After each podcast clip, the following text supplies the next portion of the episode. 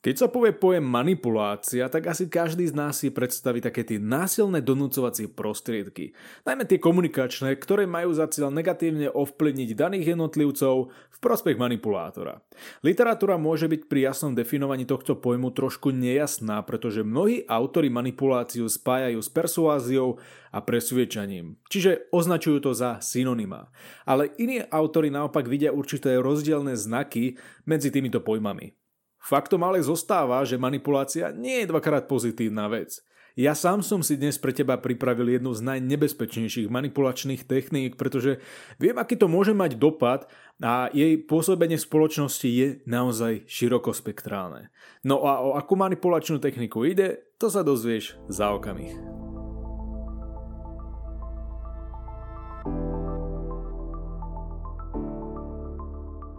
Na začiatok by som ešte rád dodal, že tých manipulačných techník je naozaj mnoho. Pričom si musíme uvedomiť, že manipulácia ako taká je veľmi široký pojem a tie dané techniky sa môžu meniť a môžu sa viazať na určitý segment.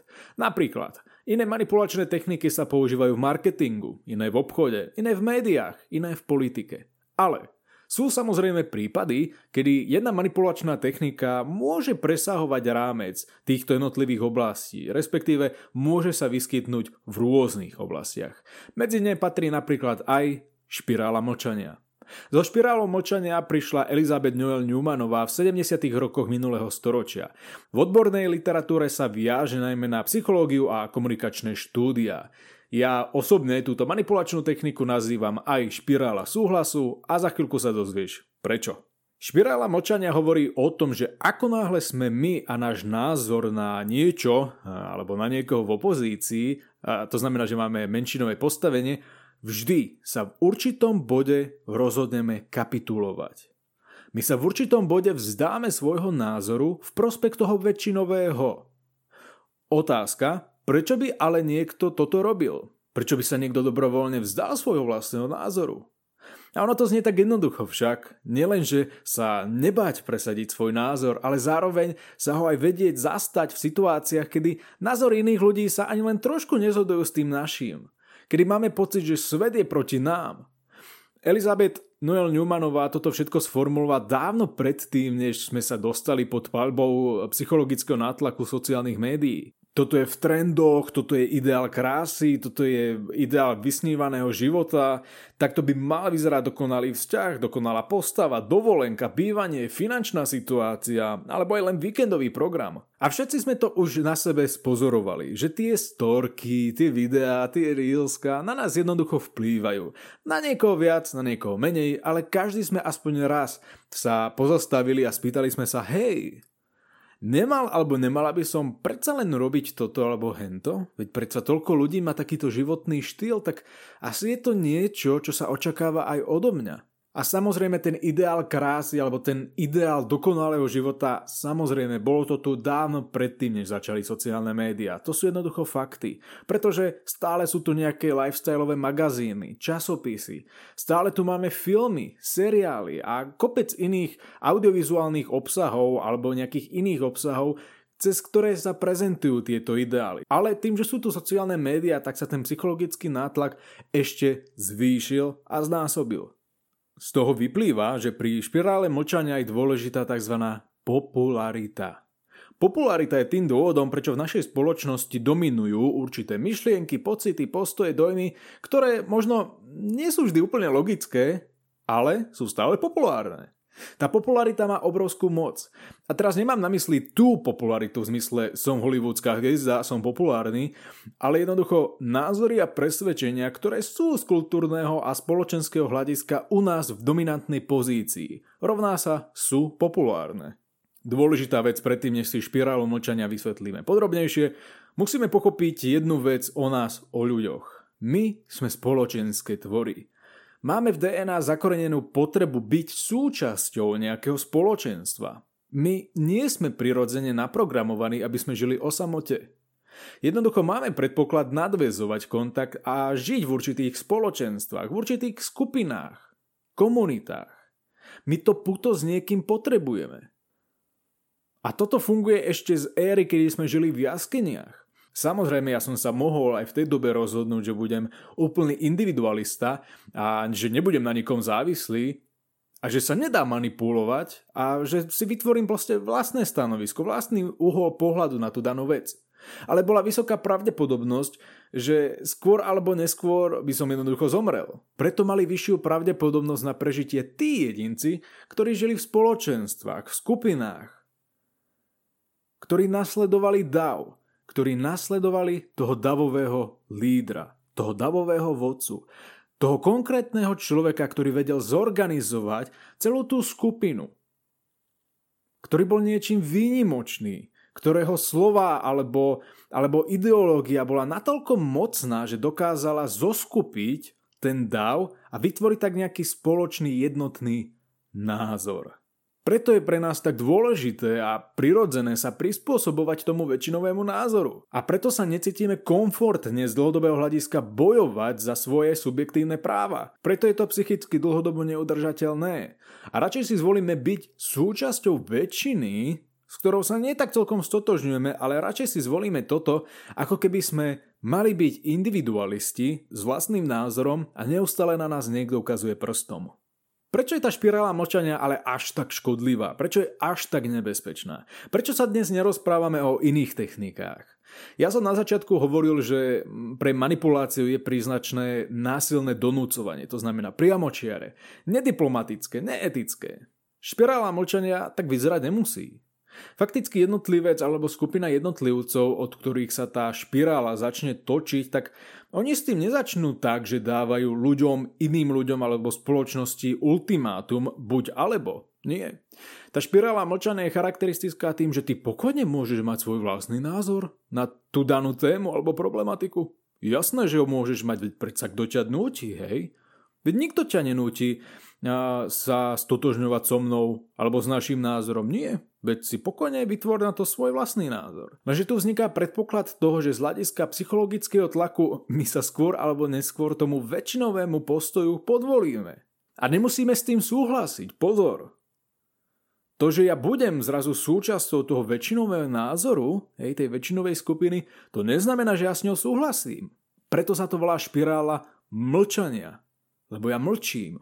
Ale to, že mlčím, to neznamená, že s tým súhlasím. Ja sa len rozhodnem navonok neprezentovať ten môj názor. Krásnym príkladom sú rôzne celospoločenské témy, ktoré sa dotýkajú aj Slovenska alebo Česka. Máme tu nejaký problém XYZ. A ako vždy sú tu dva tábory. Pre a proti. My na základe toho, čo vidíme okolo seba, čo čítame, čo počujeme, tak formulujeme určité závery. A tie závery vyzerajú asi nejako takto. V mojom okolí si určitý počet ľudí myslí toto a toto. Z môjho predpokladu teda vyplýva, že takto priamo úmerne to bude vyzerať aj naprieč celou spoločnosťou. A keď si to myslím ja a ľudia okolo mňa, a myslím si, že takto si to myslí aj väčšina, tak veď toto je logicky pravda tým pádom, no nie? Ja to skúsim vysvetliť praktickejšie. Ferko a Zuzka by radi cez víkend navštívili miestnu galériu. Z okolností sú v tejto galérii dve výstavy. Jedna výstava prezentuje obrazy v štýle romantizmu a gotického toku. Čiže tie klasické a tradičné malby. Alebo ako by to niekto povedal, to práve umenie. Túto výstavu chce naštíviť Ferko, pretože sa mu to jednak páči, ale takisto v prostredí, v ktorom sa pohybuje, panuje názor, že práve umenie je toto, romantizmus, gotika.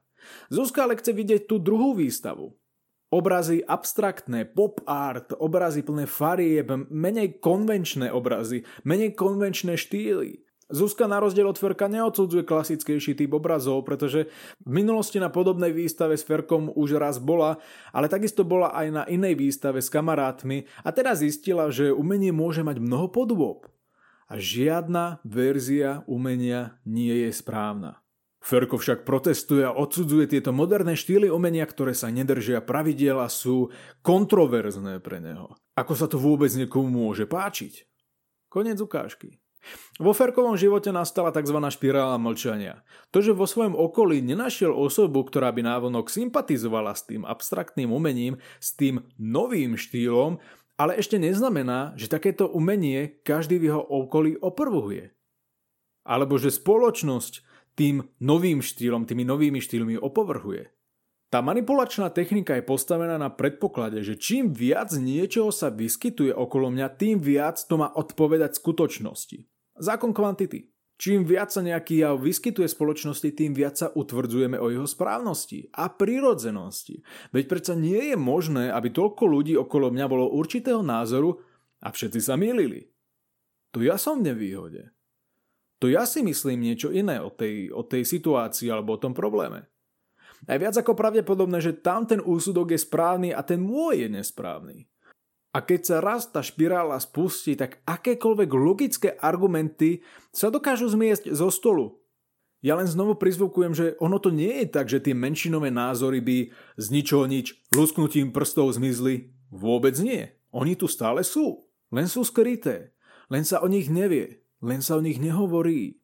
A tí samotní ľudia, ktorí majú tento menšinový názor, tak logicky sa s ním neprezentujú na verejnosti. Prečo? Pretože vedia, že sú v nevýhode. A v danej situácii nie je správne a komfortné vyjadriť takýto názor. Spoločnosti. Náhlas. A ešte jedna veľmi dôležitá vec, ktorá dokáže fantasticky vystihnúť špirálu mlčania a kto si toto uvedomuje, tento vie fantasticky využiť a zneužiť e, v prospech iných ľudí. My ľudia totiž nemáme radi zmeny. My sa ich bojíme ako čert kríža.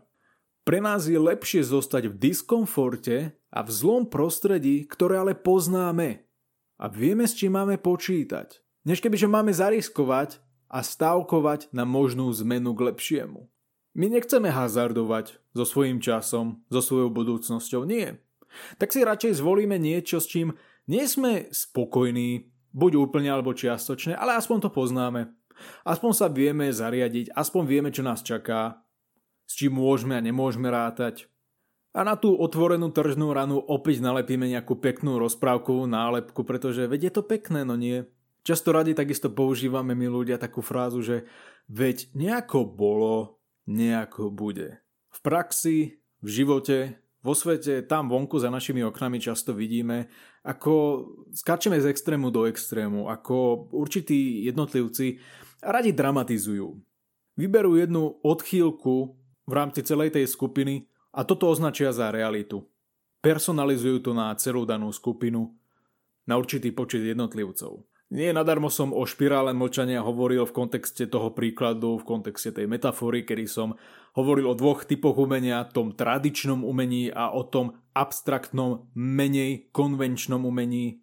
Pretože Často určití jednotlivci v našej spoločnosti vytvárajú tzv. efekt šikmej plochy. To znamená, že sa tu snažíme vytvoriť ako keby stav, kedy stojíme na prachu tej nejakej plochy a keď urobíme čo je len jeden krok dopredu, tak zrazu padneme do priepasti. Nastane koniec sveta. A tak nadobudneme presvedčenie, že je radšej lepšie pre nás v záujme nášho a aj v záujme celej spoločnosti, že je lepšie jednoducho stáť a zostať tam, kde sme.